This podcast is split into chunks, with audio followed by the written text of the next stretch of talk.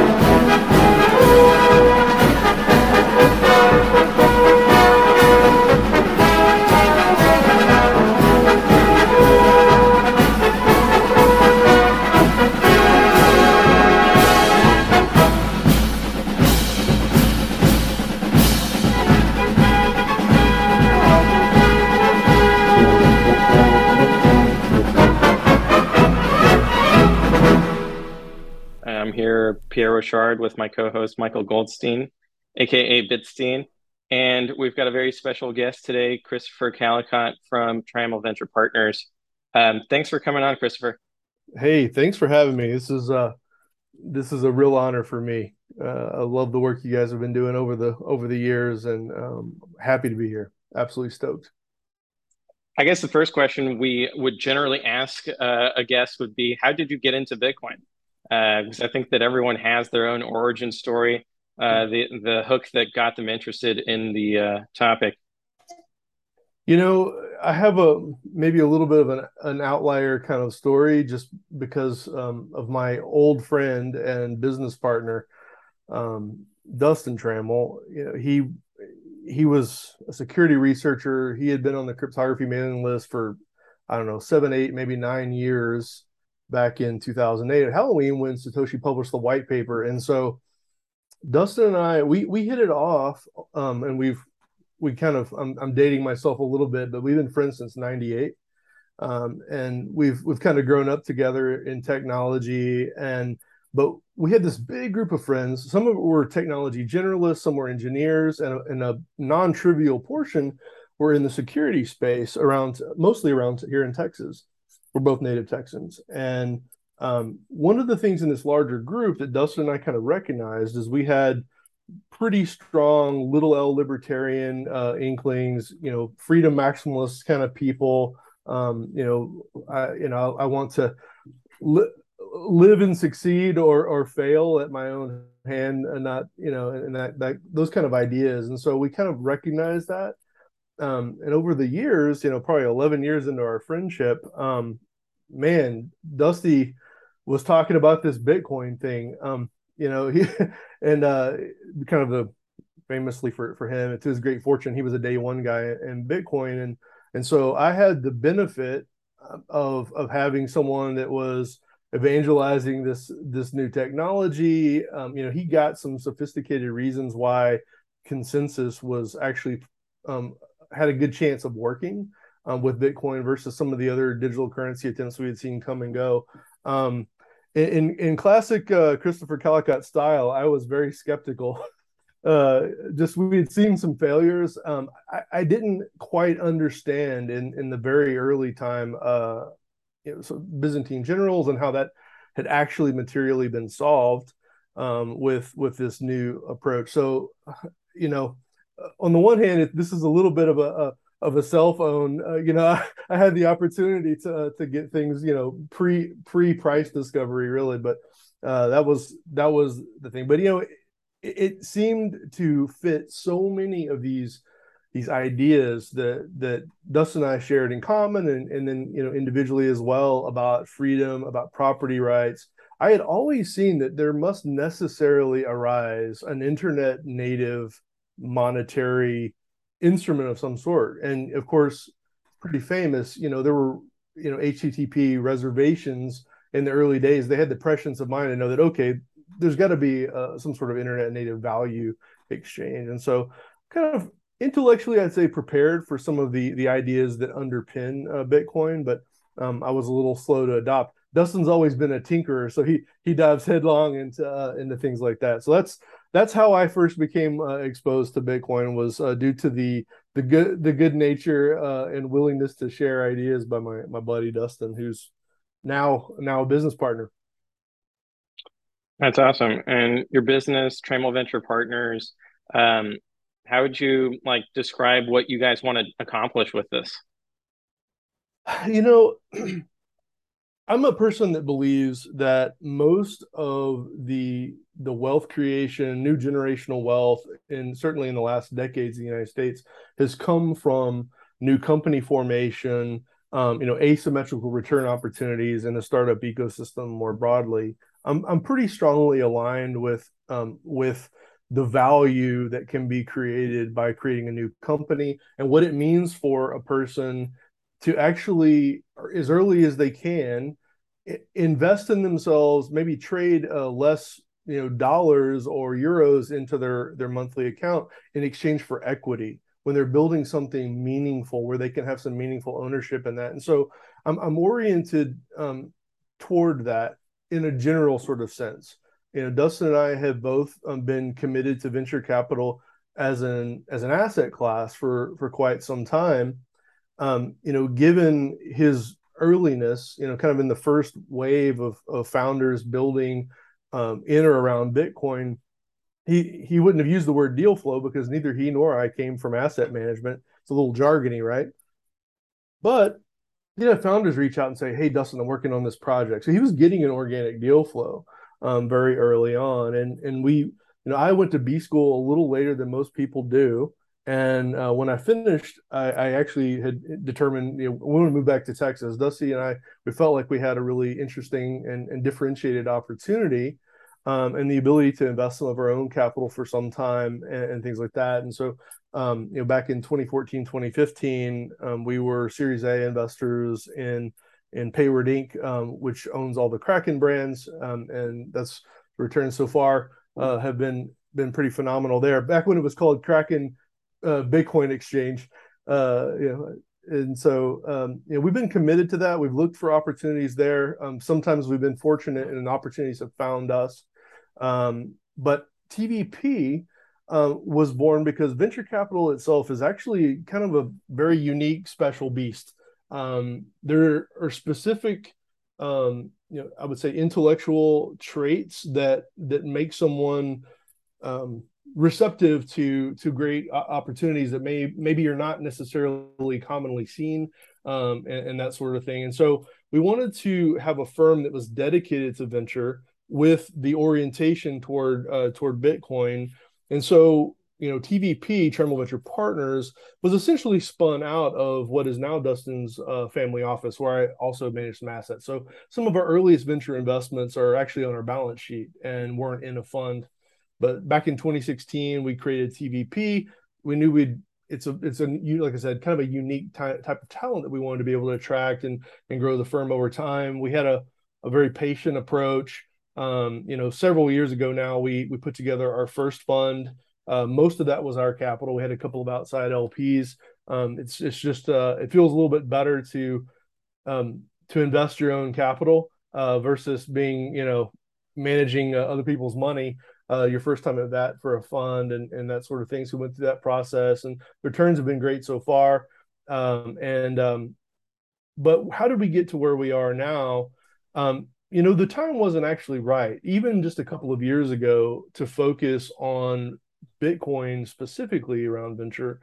Um, there just wasn't sufficient um, readiness for the, from an infra- infrastructural perspective. You know, we needed SegWit in place to give rise to the Lightning Network, and then some some amount of development and seasoning uh, to what was happening with Lightning to give rise to founders saying, "Okay, I can take the career risk now to focus on building on on the Bitcoin stack, um, including Lightning."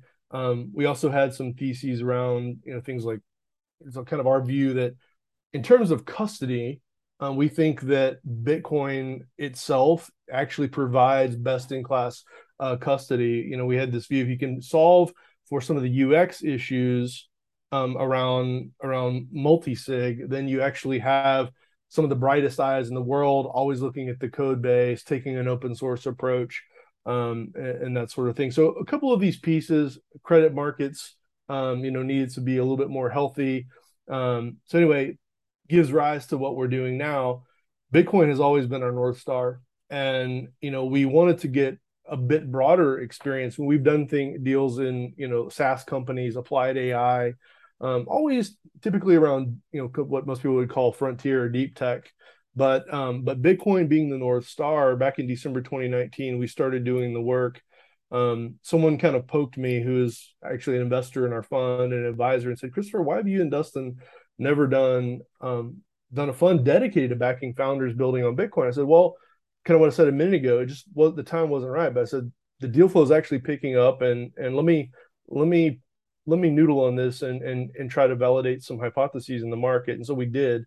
Um, then COVID happened in 2020, so it's like how do you raise capital in that sort of environment?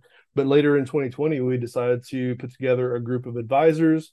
They're all investing with us um, and and take the approach to say, so when a founder is thinking about building on Bitcoin, if they talk to generalist VCs or quote unquote crypto or blockchain VCs, they get a lot of pushback on, about their their fundamental uh, decisions to build on Bitcoin, and they have to do a lot of education. There's always a, a little bit of a friction there because those those investors don't get it. Similarly, if we took capital from just anyone, we would have to have those same kind of conversations. And for us, for founders, there ought to be um, dedicated professional venture capital that gets why it's important to build on Bitcoin and why this is the the only true sustainable path um, as far as you know again quote unquote crypto goes. Um, and so for us, we said we're going to have those same conversations if we go to generalist LPs uh, so we put together this group of advisors. They're all Bitcoiners. They helped us to to do a, good job of casting a net only among people that are already on board with Bitcoin. So we actually, for what is now the TVP Bitcoin Venture Fund series of funds, um, we didn't take capital from anyone that doesn't get Bitcoin. It's that simple. We wanted the alignment all the way down from our investors straight through to the companies that we're investing in. Um, but yeah, that was that was the reason for some of the timing uh, and why we didn't do it a little earlier. Just it, it, it wouldn't have been the right time for a dedicated mandate uh, focused on the Bitcoin stack. And you know and, and now it's it's actually been quite quite validated. There's been a number of other you know angel funds and seed funds and AngelList syndicates that are all excited to to back founders that are building on bitcoin which is great. Um, you know we need uh, it's my hope that every founder building on bitcoin somehow finds a way to get funded and obviously you know one fund can't do that um, so hopefully uh, this will continue actually uh, into the future that seems to be a uh, a sort of common thing I've heard from some of these some I don't I don't want to call traditional finance, but people you know coming in and wanting to start doing Bitcoin stuff. I remember when we had um, Scaramucci on. Um, he he also talked about from his experience in Wall Street. It's like Bitcoin needed to be a certain price before it could even enter the minds of uh, people like that because they're they're working at such a sort of high level that's like they, they can't play with with incredibly w- risky things at very low prices. It needs to have some some firm grounding to stand on before they can even enter, and that's even if they already believe in the thing, just because of how um, that kind of finance works. It needs it needs that. Yeah, yeah, I can see that, and also just you need some excitement. Obviously, price level drives a lot of broader excitement. We'll get this new wave of people that are that are entrepreneurial in nature thinking about their next company and thinking for well for, i'll say it this way for a founder there's always um, this internal dialogue about opportunity cost and career risk you know and and um, you know and, and to understand that hey this thing has legs um, you know there's going to be volatility but it is not going away. Um, the more people that come to that conclusion the more the career risk um, decision making process for entrepreneurs becomes like you know what? I, and i say it this way i'm like you know if you're going to do it i would strongly urge you to consider building it on the money. And by that i obviously mean bitcoin. And so i think that price discovery um it, just creates a, new way it's like every every time there's a new wave and right now there's just a lot of people that actually maybe they spent some time in these other you know smart contract crypto platforms or whatever that that are thinking about okay wow i didn't even know i could do that on bitcoin and um, and I think that's actually it's certainly accelerating. And over the next couple of years, uh, I think a lot of these people are going to find their find their way uh, home. We'll say. How would you uh, describe the reason why the Bitcoin base layer has moved more slowly than uh, other base layers? It, it's a great question, and it's actually one that I, I get uh, in a roundabout way from investors that we talk with on a regular basis. So, you know, and for me, it's actually quite and quite straightforward. If you can get on board with, and I know you guys can, I'm saying in general, if someone can get on board with with the thesis um, or the market view that Bitcoin has already won the internet's base monetary layer, it's just not broadly and evenly recognized yet.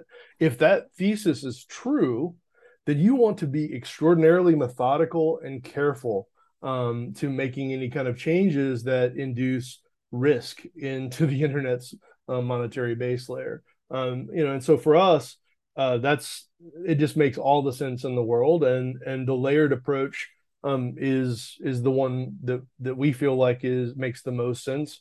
Um, the higher the layer, if it's an application layer uh, built on the Bitcoin stack, um, there's relatively it's it's confined risk to possibly one company or a project or maybe a shared library or something like that, but um, not inherent risk to the entire um, to the entire layered system. And so, for me, that's that's the that's the approach. It's it's about um, inducing risk uh, that that puts at peril, you know, what I what I think you know is very clearly going to be in the tens of trillions of dollars asset in fairly short order in on the grand scheme of things. So um, it's all about risk management in a sense. And, of course, if, if you're an early Bitcoiner, um, you've had some success. The last thing you want is to people to start getting ham-handed and making a bunch of knee-jerk changes that that jeopardize, um, well, uh, if Bitcoin is savings, um, and I believe it, I certainly believe that it is.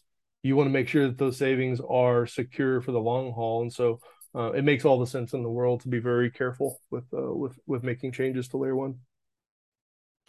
I also imagine just uh, from the VC perspective, um, if you're if you're willing to take on certain levels of risk and you also have a need for short-term gains it totally makes sense. Hey why don't we spin up a uh, unregistered security that we can uh, pump to the moon uh, in short order and basically print more money so you can get you know those those short-term gains instead of kind of focusing on that long term.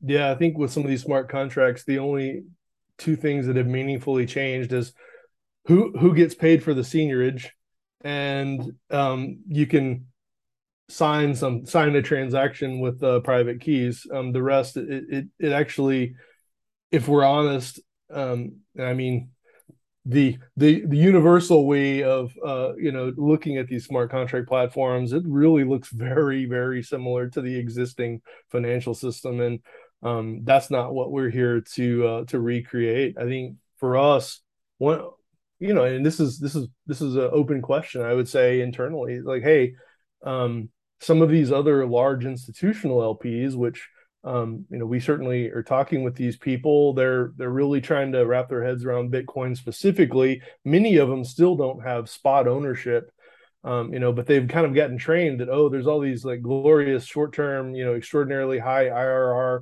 uh, sort of uh, investment opportunities. you know, to having a real conversation about how that's not actually sustainable. Um, it looks, um, you know, well, this is kind of a strong word, but I'll use it. It looks immoral if if you're doing something that you can like, you know, ship off to somebody else and let them uh, hold it, thinking they're going to get rich. It's just that's just not a sustainable model. I don't think it's actually um, good for those investors ultimately. And so, working with us over a period of time to actually take the sustainable path um, and doing things like leaning into open source, which I, am a personal believer in. Open source based companies oftentimes are a little bit of a, a, a slower burn in the beginning, but if you get other people that are building on top of you know a free and open source base, um, then that becomes very sticky, very sustainable long term, um, and you know it's it's a conversation to have because obviously those kinds of financial returns are are going to make people very very interested.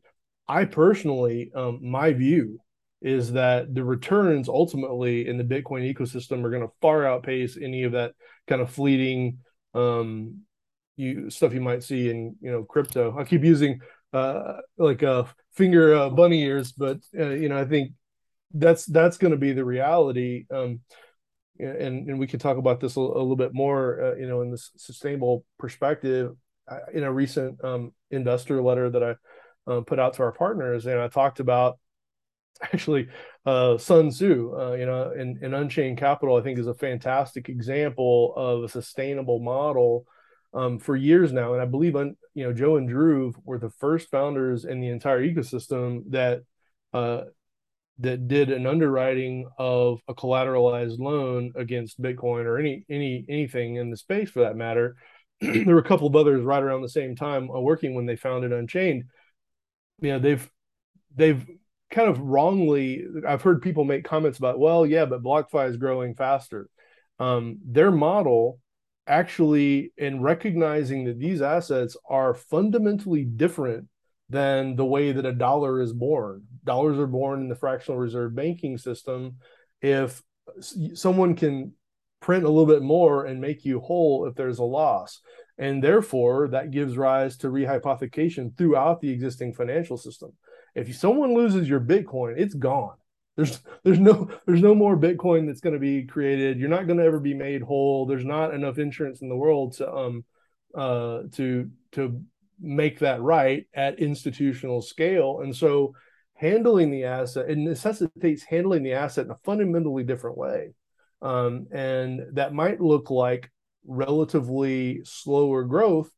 But I quoted Sun Tzu in the paper because, you know, for the outsiders, not understanding what's happening under the hood, um, you know, it looks like you're sitting by the edge of the water watching your enemies float by, in this case, competitors, because they've all taken this this um, rehypothecation ad nauseum approach that makes it look like they're growing really fast. You know, one of their competitors who who I won't name, but um, you know, to, just to just to be uh, couth about it, you know, a few years ago they were being her- heralded as the likely second company in the space to get public, um, you know, and they're they're out of business and uh, you know by way of fire sale, and it's it's sad because a lot of people get hurt in those um, those processes, and so taking the sustainable approach will ultimately lead to a much more healthy, vibrant, um, you know, certainly sustainable um, ecosystem. And um, you know, the funny thing is, a lot of people they won't understand what's happening under the hood, and they'll look and say, "Oh, Unchained Capital, that's just survivorship bias." Nope, that was by design. Yeah. Do, do you have it, a view on? Sorry, go ahead, Michael. Yeah, sorry, my, my internet is kind of not doing well yeah, today. That's um, all right. Don't worry about it. When uh, it, it, must be hard for founders, you know, uh, you go to kind of more classical uh, or you know generalized uh, VCs, and they want to know it's like, why are you using Bitcoin at all? And then you go to kind of quote crypto VCs, and they ask like, why are you using Bitcoin and not spinning up your own blockchain? Um, and kind of always pushing you towards that. So uh, it's, it's very it's it's great to hear that you know if a founder is is looking to get help funding they can find people who actually also understand this kind of long-term sustainable path well for for tvp you know for the last couple of years and probably for a little while longer that is specifically our market gap. Um you know I, i'm a i'm a person that is a strong believer. I've seen it play out in my own life where where there is mission and values alignment with the people that I'm I'm working with or playing with, you know, like in my life, it just it makes for a much more richer, more more beneficial relationship and those kinds of things that you're mentioning, Michael, are exactly what um, Bitcoin focused founders struggle with, and they still struggle with. Um, and so, to the degree that we can we can grow well, uh, grow AM, and serve continue to serve these founders with that values and mission alignment, I feel like we'll continue to grow and and and benefit from that as a firm just because um, there is a real gap there um, and it's non-trivial. Um, you know, there was I, I, won't name names again, but there was a there was a generalist uh, West Coast firm that's kind of tried to put their toe toes in uh, in the we'll say the crypto pool. um, they were very excited about Impervious and you know they had multiple conversations you know it seemed like hey this is going to possibly lead to an investment round and then at some point the partner on the deal said you know we made a really big investment in solana and and we get it bitcoin seems you know it's it's sustainable but you know is this something you would consider building on solana so needless to say um to the degree that i have future portfolio companies saying hey maybe i should talk with that firm's name um, I'm going to make sure that they understand what they're kind of up against. This is this is like essentially ubiquitous currently. Now, that's not going to be that way forever. It's absolutely um, true to say that they're getting smarter all the time about Bitcoin. And there's some big West Coast um, VC firms that are more generalist. There's some that have been crypto focused that, uh, frankly, I know that some of the partners have massive bags of Bitcoin and they're looking for um, the tide to shift, and then they'll start doing um, doing investments in in the Bitcoin space as well. Um, I just I'm always going to have an eyebrow raised and making sure that for our portfolio, they're not uh, trying to lead these folks astray or dangling like a, a massive uh, multi million dollar check uh, in exchange for uh, misalignment um, on what the goals are. I feel like these people are are absolutely um, building in the right place on the in the Bitcoin space. So um, yeah, uh, they're going to happen, and then and then we'll have bigger competitors. Those people can go and raise a half billion billion dollars. Uh, you know, it make, it makes it look like it happens over a weekend. Uh, there's just so much fiat sloshing around out there, but but on the other hand, you know, a lot of the institutional investors they're they're watching firms like ours and saying, okay, they've got to be onto something here. There's just too much going on, and um, so um, hopefully the Bitcoin companies uh, start getting some bigger slices of, of that capital as well. So it, it sounds like your your capital is allocated primarily to Bitcoin startups, and then you had you mentioned SaaS and um, AI as well. what percentages would you tie those to, and or is that private information?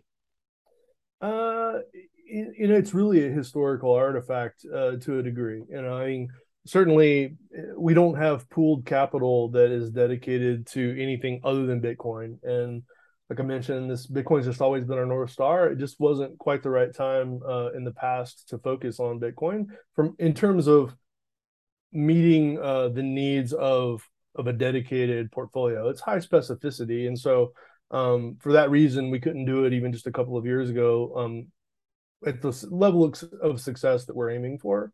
Uh, so, you know, I see a lot of different things. I get a lot of uh, deal flow inbound, but it's just not an area of focus for us now. Um, I feel like this work is too important and to to be distracted by other kind of things. Where it plays out though, um, to the Bitcoin portfolio's favor is that you know we have longitudinal experience as professional investors. We've done things that are not just you know within one you know we understand how to scale SaaS companies. So that pattern matching can actually be valuable in a Bitcoin context um, with founders uh, talking with them. So we just we have more you know kind of a we have more track record more experience it's a bit broader and we can just bring that to bear as we focus um, into the future just on the Bitcoin ecosystem. And then within Bitcoin, do you have categories in mind of how you're going to build your portfolio of investments? Of like you want this percentage to go towards lightning payments thesis right? Or this percentage towards hardware wallets whatever it is um, or is it just more about who are the founders walking in the front door um you know whenever you uh, create an investment strategy you you sort you certainly like think about these things and model them. In reality um, it's it's about where the market is it's where a lot of the innovation is happening. And we already have well if, you were an institutional lp you'd be like wow this is a very specific uh, strategy you know? And so to very neatly paint a picture of what the percentage might be um, just really wouldn't work in practice. Uh, but um, you know we we certainly have internal theses. I have sort of market views on things that i'm looking for. And um, sometimes they take a little longer to materialize before uh, longer than you had anticipated or expected. But yeah that's uh, we're, we we feel like we've uh, got a, a, focused enough uh, thesis without having to say that you know it's going to be 20% to lightning or something like that it, sounds a lot like poker playing right like you don't know if you're going to play your next hand or not well, that's that's that's actually true, and kind of a fun uh, a fun uh, uh, analogy for me. And most most people don't know, but I actually spent about five and a half years of my life playing poker professionally. But um, uh, it, it can be a little like that, you know. But but then again, um, you know, we're patient capital. That's we're oriented that way. You know, we um, you know we we look for where we have a, deal where we have conviction and we feel like we can also add material um, value apart from just you know writing a check and, and so you know sometimes that means well I used to be a bigger fan of Warren Buffett and Charlie Munger than I am these days. Um, but you know, Buffett had once said, uh, you know, it's like playing baseball where you know it, the ball can go over the plate and you can still take the strike and just wait for the one you feel good about. And um, so patience, I feel like, and and conviction, those two approaches um, really get rewarded in aggregate in venture capital and so that's that's the approach and as exciting as things have been last year and this year um, with growth in the bitcoin native ecosystem i think the next five and ten years are going to be an acceleration. I think people are going to like have their um, their faces just kind of ripped off in terms of like wow I, I, knew it'd probably be good but not not that good. I'm, I'm extremely excited about the coming years in, in the bitcoin ecosystem. Yeah, it seems like a huge disadvantage for the um, let's call them the fiat VCs is that they have to sit on a melting ice cube, and so they don't have the luxury of being patient, right? Whereas if you've got Bitcoin on your balance sheet, um, waiting five years, totally fine. Uh, you don't have to immediately spend all those uh, dollars. Well, we still have you know windows of uh, of kind of a commitment to deploy. However um, most VCs they try to set the expectation with their with their partners that look we're going to deploy this in 24 months or you know 30 months or something like that and then we'll be back for uh, to re-up on the next fund. There are a lot of financial incentives that kind of drive that behavior. A lot of obviously you know you're getting management fees and things like that. Um, we're we're in pretty good shape uh, apart from that. And you know this is it's not really secret saucy maybe like a little down in the weeds but we specifically um, wrote our limited partnership agreement so that we have more flexibility in time horizon, which would be, you know, more than 2x what um, the average venture fund would say. We just want to absolutely um, have high conviction on every deal that we do. Um, we don't know some of the things we don't know and we don't control. And by the way, never weigh in on um, because there are people that are extremely sophisticated engineers that I rely on to make the right decisions for Bitcoin Core, you know, Lightning, et cetera um, you know, we don't we don't get in the mix and try to poke on what needs to happen next in terms of the the base protocol stack. That's not our our wheelhouse. But since we don't know um, when things will become available, like for example, when we we put this fund together, um, I had some inklings that there'd be some things like Taro, for example, um, on you know on Lightning, but who knows when and, and some of those things. So you can't control.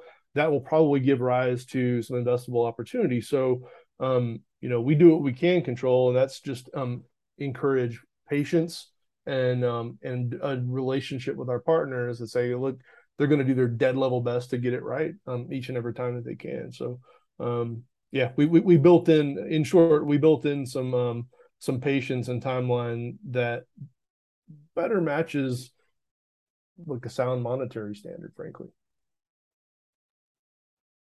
Yeah, that makes sense. And how do you think about kind of the hurdle rate, right? That um, you're benchmarking everything with Bitcoin against Bitcoin uh, in terms of your uh, fund returns? I've gotten this question from investors um, quite a bit, and it, it's an interesting question. Um, the first thing I, would I'd say, and I'd point out, like, look, over any long enough time horizon, nothing beats Bitcoin. Um, secondly, you know, it's important to compare apples to apples.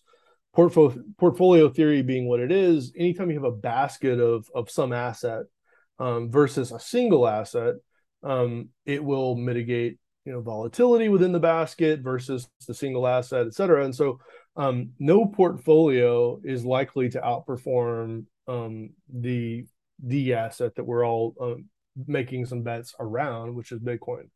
Um, but I also uh, say this, you know, look, uh, there's kind of this um, uh, this idea that, that that's out there that that I think that situationally is not 100% correct, and that's that you know that Bitcoin always outperforms everything.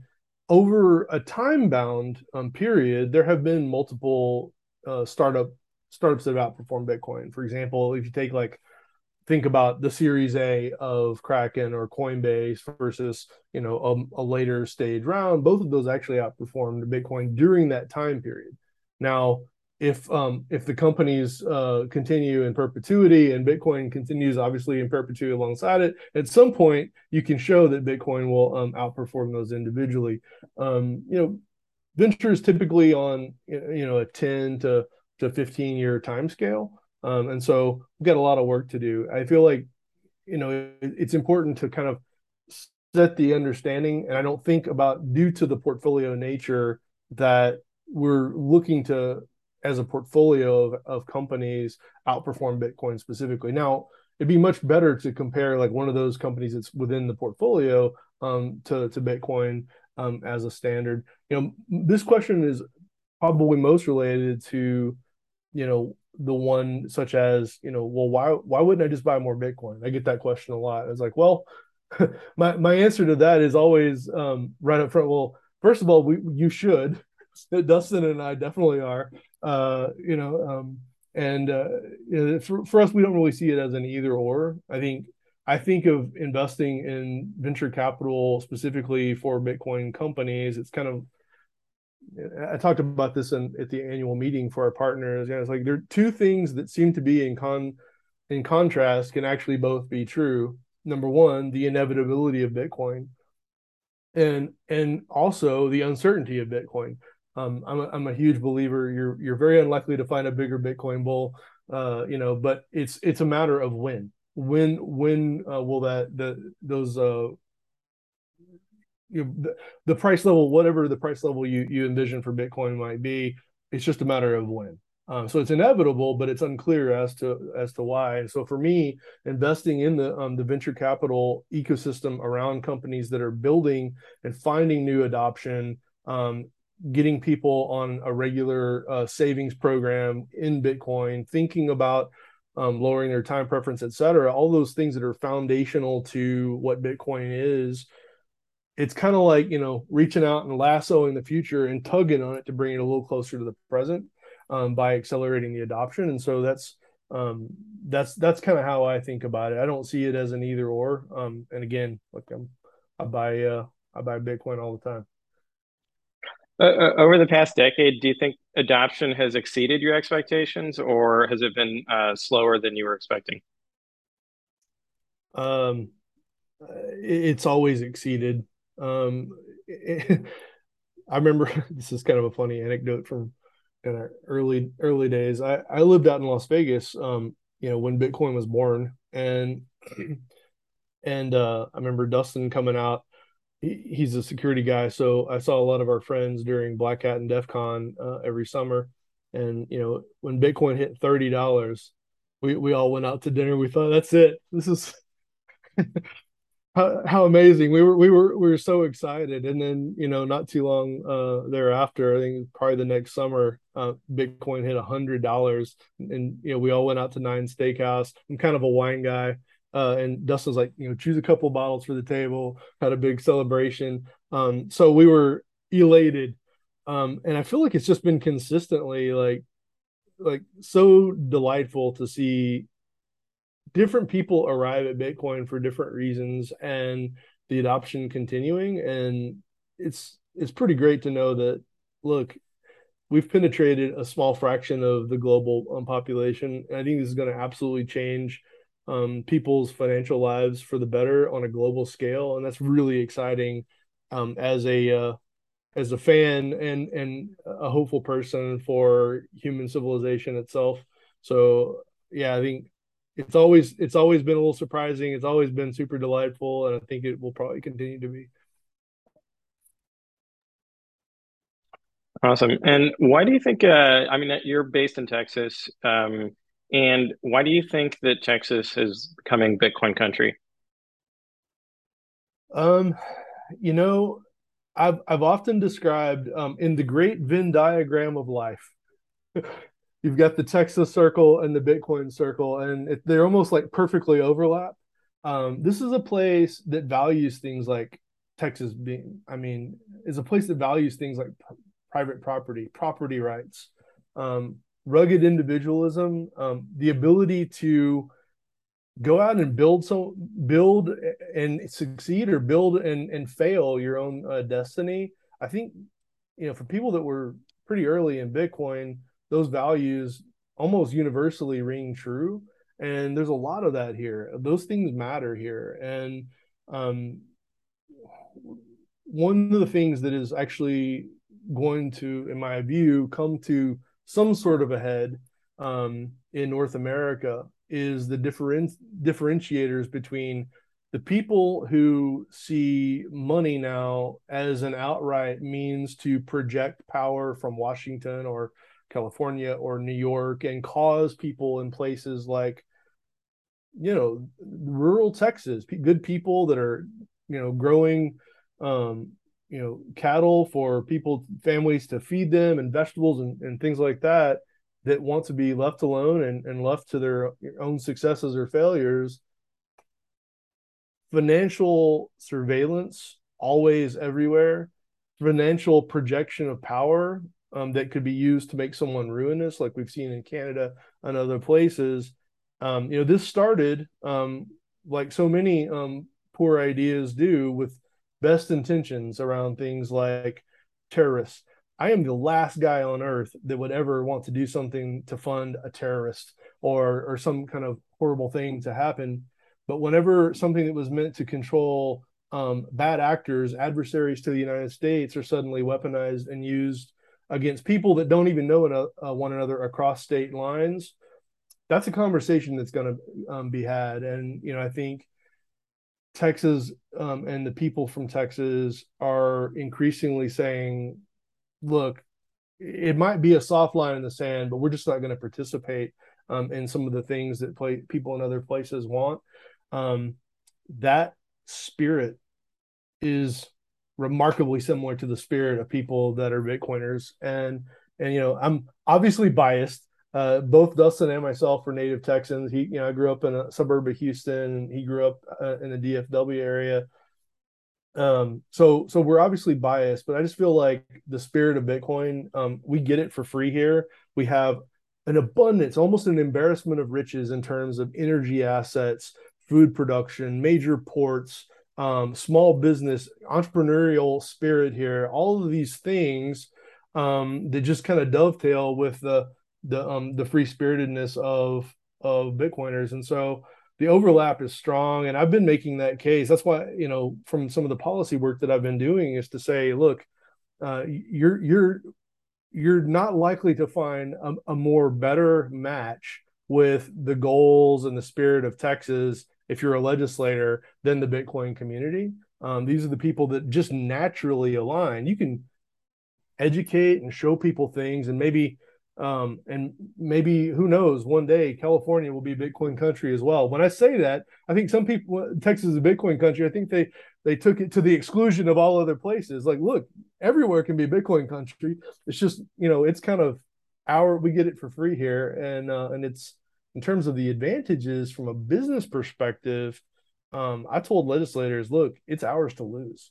I mean, the, the setup, it's just an absolute layup. Um, so, uh, yeah, that's that's my thoughts on on Texas and Bitcoin country. Yeah, I mean, I've heard other people. I wouldn't label them this way, but I've heard other people label this way. Uh, California and Florida are shitcoin country. Uh, so I don't know if that's true or not. I I just that's a label I've heard from others, and uh, you know there there's there's reasons for those reputations, right? There's uh, specific firms, uh, VC firms sometimes that are funding a lot of different projects that aren't necessarily in the best interest of everyone.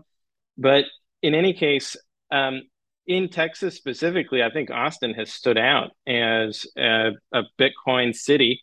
Um, Austin Bit Devs with Justin Moon and uh, Parker doing the uh, meetups in, in Houston and uh, Dallas. How, how do you see it developing at the local level?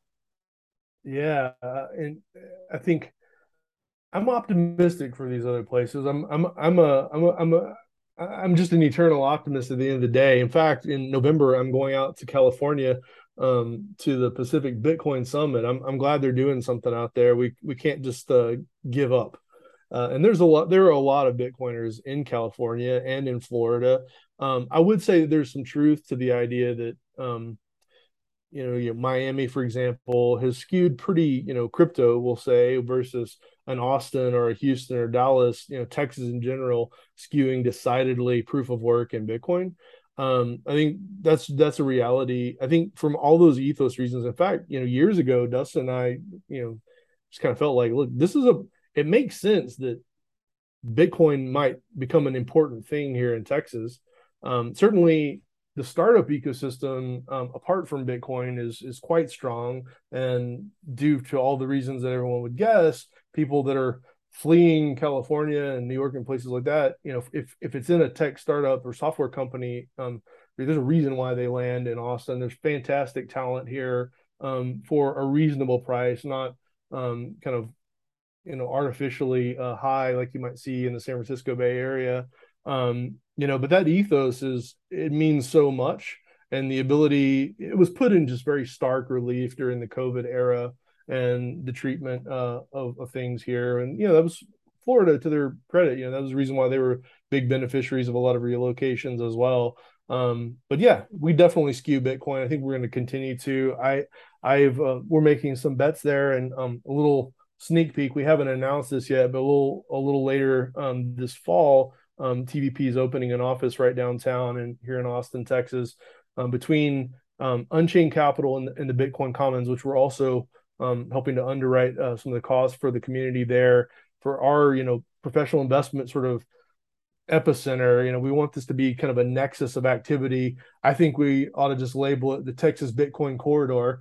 Uh, you know, right right here in uh, in Austin, but certainly throughout DFW, Houston, et cetera, um, and West Texas and East Texas, and all the places where there are energy assets that are um, flowing into securing um, the internet's um, base monetary layer.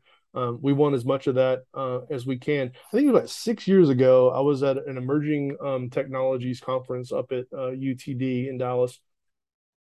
Um, and you know, I've had these very strong concerns about adversarial states having dominant hash rate with Bitcoin for a long time. Um, you know, and what what I believe will go down as one of the greatest strategic blunders of all time by China um, which led to the expelling of of hash rate from from from from their their nation. You know, Texas has been a, a, a big beneficiary, um, and I think that will continue to be the case. And I, I feel I feel better every time uh, North America gains hash rate. I feel even better still when it happens right here in Texas. Um, and so, know, I think that'll continue to play out. There's just so many reasons why this is going to continue to accelerate. Um, right here in Texas. So, um, and if people are coming through Austin, please do reach out. Uh, we'll we'll be here when we're not at a conference or something like that. We're we're right downtown. I think Texas Congratulations. is also interesting. Yeah, thank no, go you. ahead, Michael. Yeah. Oh, yes. I mean, congratulations. Uh, I can't wait for us to take over all of downtown Austin. Um, uh, right right up to the capitol even. Um, we'll, we'll, get that building one day too. But uh, you know i think something interesting geographically about texas is the fact that it's in the middle. And you know it's it's the third coast um, and it's not east or west. And so you know california obviously has its own power center um, power centers, you know, in, in San Francisco and LA and um, Seattle. And then um, on the East Coast, you have, you know, th- that that East Coast mentality, and um, you know, I imagine you know someone someone who's um, in New York and and in that uh, that world kind of you know benefits going off to to Miami because you're still kind of well you're just on the East Coast and you can you can fly up whenever you need to um, and people were kind of feeling the same way. Uh, there was there was a lot of movement just from San Francisco to say uh, LA. Now, obviously, there was a lot of people who escaped altogether for a variety of reasons but I do think just kind of geographically, it, it creates an interesting narrative where Texas stands in the middle of the United States, you know, horizontally uh, uh, and uh, longitudinally, and um, it, it, stands alone, and so it's able to cultivate its own um, you know kind of values outside of those power centers. So it doesn't have to give in to traditional finance in the same way that you know others might might feel. And they also don't have to give into the uh, traditional tech narratives that have driven a lot of the uh, crypto and and shitcoin investments. So um, i think that's just like I, I don't know that that's like necessarily a, a real phenomenon but it certainly makes an interesting narrative um, to think of us as kind of outside of those two and making our own thing, which very much also fits into the Bitcoin narrative and the Texas narrative in general, historically, of being able to, you know, people people came to Texas because they wanted something um, different. Um, and likewise, uh, the people who are getting into Bitcoin are people who they might even have respect for these uh, respective worlds, but they're looking to carve out their own way of doing things that that adhere to uh, a very specific set of strong values. I think you're you're absolutely right, and I feel that. well, I have had many people say things along the lines of to me, um, Christopher, you and all the people down in Texas keep on keeping on. There is a bit of a sense, and this is a bit heavy actually. It's a bit of a sense that that Texas has to be insular and doing its own thing, um, subject to less influence from the coast, etc. That people that aren't even living here feel better knowing that Texas is gonna um, dig in our boot heels and continue to get some things right. Um, that's that's actually a very strong, you know, you know, it's, it's almost like a psychological um, impact. Like people like to know that that there is a place um, uh, that continues the hope and the light of freedom and those values. Um, and I would say, you know, you you kind of um, touched on it a little bit. You mentioned places like New York, uh, obviously a global financial center. Uh, you know, London, hundred years prior. Um, increasingly, they're they're trying to do things in places like Dubai to increase uh, financial uh, flows and things through through Dubai. I actually believe that there is a non-trivial chance that Austin, Texas, um, and here in Texas, in maybe it's 20 years or 25 years, um, continues to emerge as, in the real sense, the internet ages uh, financial center um, for a lot of reasons. Because you know, right now we're at a place where we're we're just now seeding these firms that are going to grow um, with the wave of Bitcoin. Um, you know, I talk about well, there's a guy named Don Valentine. Not everyone's heard of him, but he was one of the, the founding partners at Sequoia, which is, of course is a, a storied venture capital firm. Have had you know amazing, wild success. Um, you know, Don Valentine liked to talk about. He'd say things like, "Give me a B team and an A market," and believe me when I say it's not because Sequoia is out there looking for B teams. The point is, if a market force the, the tidal forces are moving um, around some sort of phenomenon that y- you have to almost try to screw it up. And so if you get an A team working in a B, uh, in, in an A market, even better. My personal view is that Bitcoin is the mother of all waves. And so if you're investing, you're building out an ecosystem, a lot of that, not all, but but a portion, a significant portion ends up here in Texas and, uh, and in Austin specifically it seems to me that over you know the next generation we could wake up with a, an outcome where uh, you know we think of New York, we think of London, uh, maybe Tokyo or, or something like that. Now we're in the mix. We're thinking about the emergence of the internet's base monetary layer and the companies that are ushering that forward, and we're thinking about Austin. Um, I, I, know that's a pretty big vision, but I think that it's it's actually uh, stands a real chance of happening there really is so many things that come together in Texas too. And I think um, what's really interesting is the things that Texas are most, uh, you know, uh, in the minds of people about like where where we stand. Um, we can add Bitcoin into it now. I think you know. I think of you know, uh, Texas is Bitcoin country, and um, oh, yeah. but it's like you know ranching and energy and both of those two things, um, and now money, all of these are absolutely foundational pieces of civilization. You know, uh, when we think of, of finance and tech, that's that's almost higher up the chain. Like you don't have finance if you don't have uh, people. You know, you, you have to not be starving, and you have to have like money to be even doing all kinds of uh, interesting investment instruments with. Um, and so Bitcoin has this beautiful um, Texas has all these things coming together, all these foundational things that we rely on everywhere, and you know that itself is a a great wellspring of of power, and uh, you know it's it's all tied with these these very liberty minded ethos. So it, it, can also kind of wield these things for uh, great good. Man, I'm I'm a believer. You're, you're preaching my language.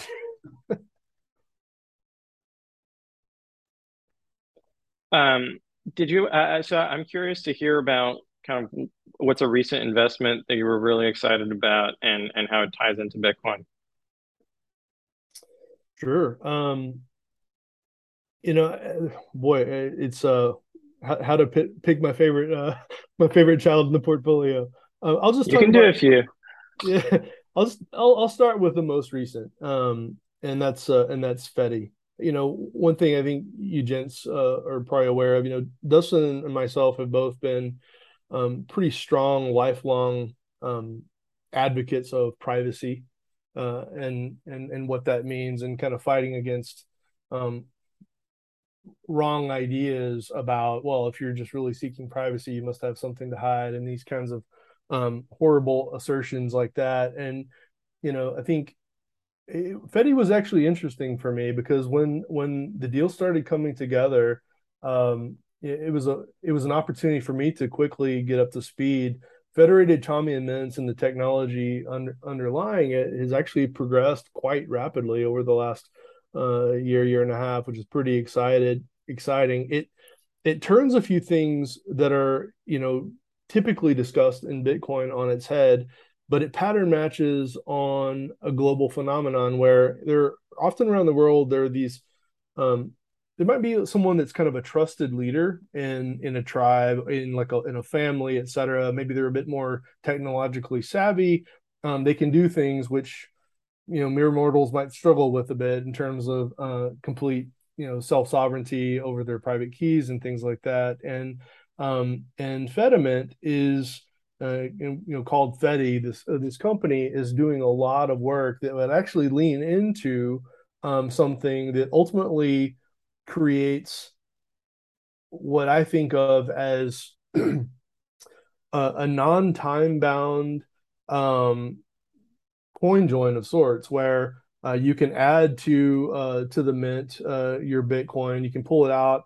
Um, it doesn't have to be coordinated so that all the UTXOs are um, um, timed the same. So it goes um, to a, to a very deep level on and does a lot of great good on privacy, which I, I think is something that's very exciting. Um, and the market hypothesis is very interesting. You know, we don't think about someone in our families necessarily being the caretaker of the finances and you know if we're even you know multiple families and that sort of thing but in in places like the caribbean and, and parts of africa and india et cetera it's actually a real phenomenon which i think it's important for us to not just think about what happens in our backyard and how we were socialized but how the real world is working um, very bullish on the opportunity they have some major hypotheses to test um, but we were stoked to participate in in Fedimint's uh, recent round um, another company that's still a bit under the radar that that I would highlight, um, a founder by the name of Lyle Pratt, who's actually based here in Austin. Um, Lyle has built and sold um, two companies in his lifetime, and post sale of one uh, to a major telecommunications firm, he worked as a senior executive and took lots of products to market, some of which were generating annually in the hundreds of millions range. Uh, so highly successful um, founder who has seen for several years now that one of the things that lightning enables is you know small to very large in in the future uh, amounts of settlement one of the biggest risks for a telecommunications firm for new business creation is opening up essentially a line of credit with um, a new telecom company that needs to run maybe tens of millions worth of business and then hopefully they get paid you know at the end of their 90 day settlement window or something like that. Um, you know that, so there's always this due to due from across balance sheets. So it's extremely risky to um, to innovate in that kind of environment where a new customer might run up a $10 million bill and then leave the country and you can't reclaim it.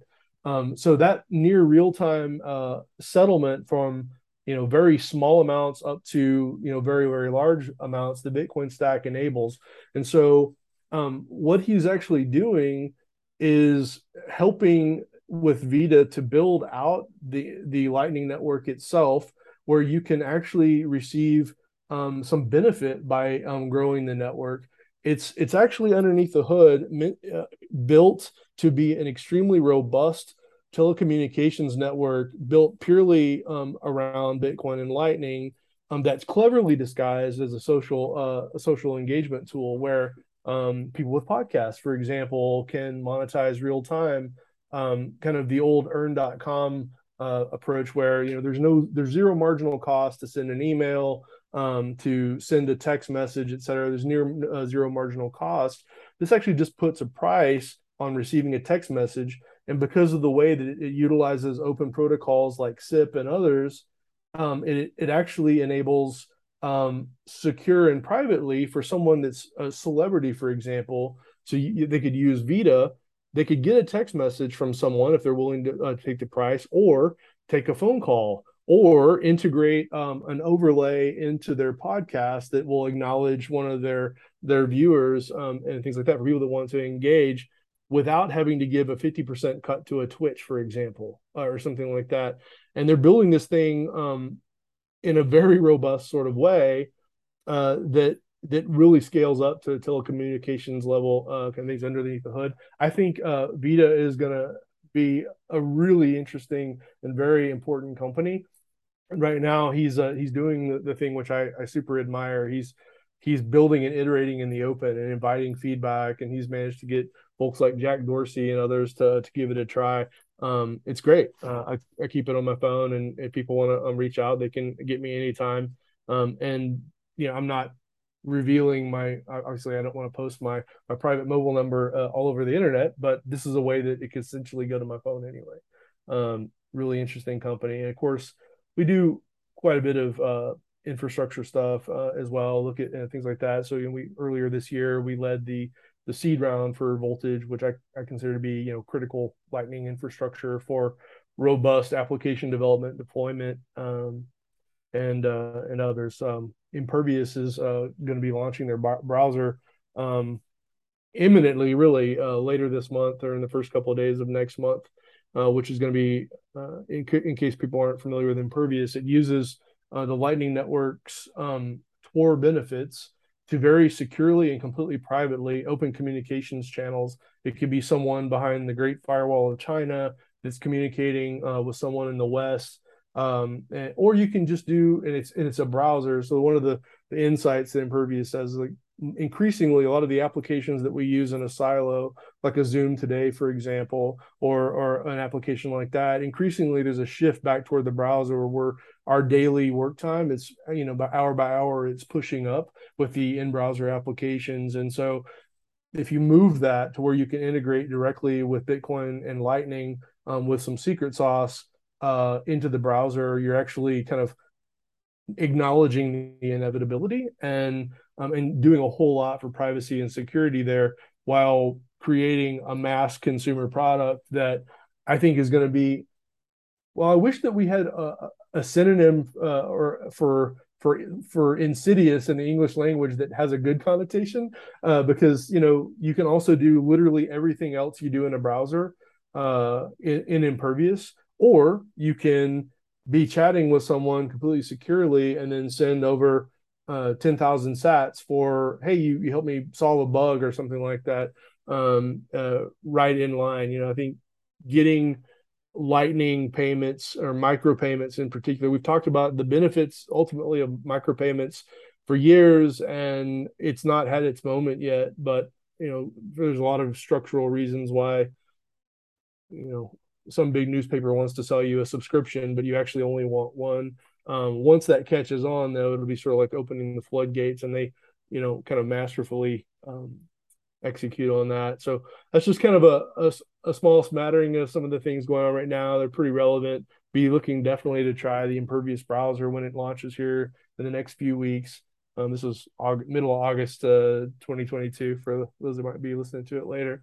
Um, Fedimint, Vita, and others. Awesome. Well, uh, if people are listening to this in like 10 years, they're going to be like, wow, those are, those turned out to be huge companies. Christopher was talking here's, about them here's hoping. like startups. here's hoping. Awesome. Well, it was, it's been fantastic having you on. Uh, I think that uh, you, you brought um, just a wide range of knowledge on so many topics that we covered today. Uh, I really appreciate it. Well, this is my great honor to be on here with you, gents. Um, you know, I, I just like I said, I love what you do and hope you keep on doing it and doing even more of it. And anytime we can be a resource to uh, to you guys, please let us know. Happy to figure out a way to collaborate in the future as well. Fantastic. Absolutely, and I'm so glad all of this is happening in the the great nation of Texas.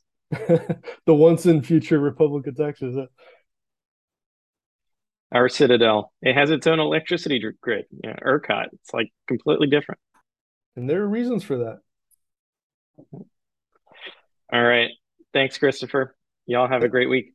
Thank you, gentlemen. Have a good rest of your week. Bye bye. Cheers. Bye. Adios.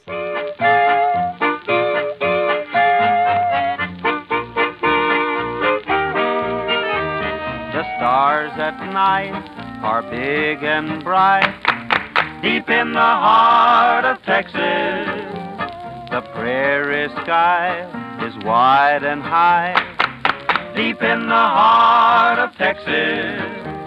The coyotes wail along the trail, deep in the heart of Texas. The rabbits rush around the brush, deep in the heart of Texas.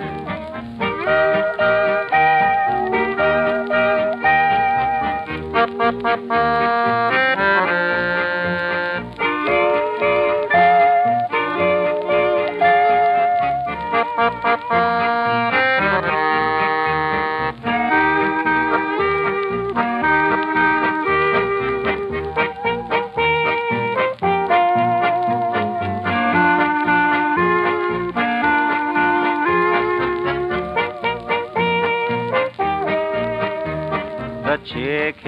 hawks are full of squawks deep in the heart of Texas.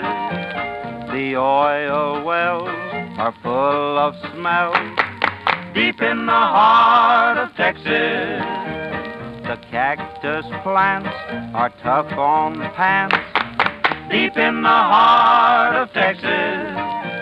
That's why perhaps they all wear chaps deep in the heart of Texas.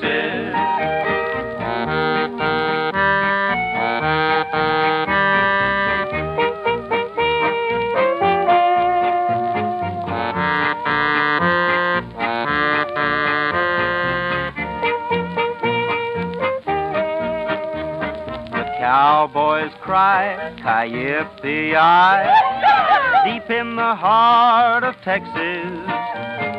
The is bawl and say you all deep in the heart of Texas. The cactus plants are tough on pants deep in the heart of Texas.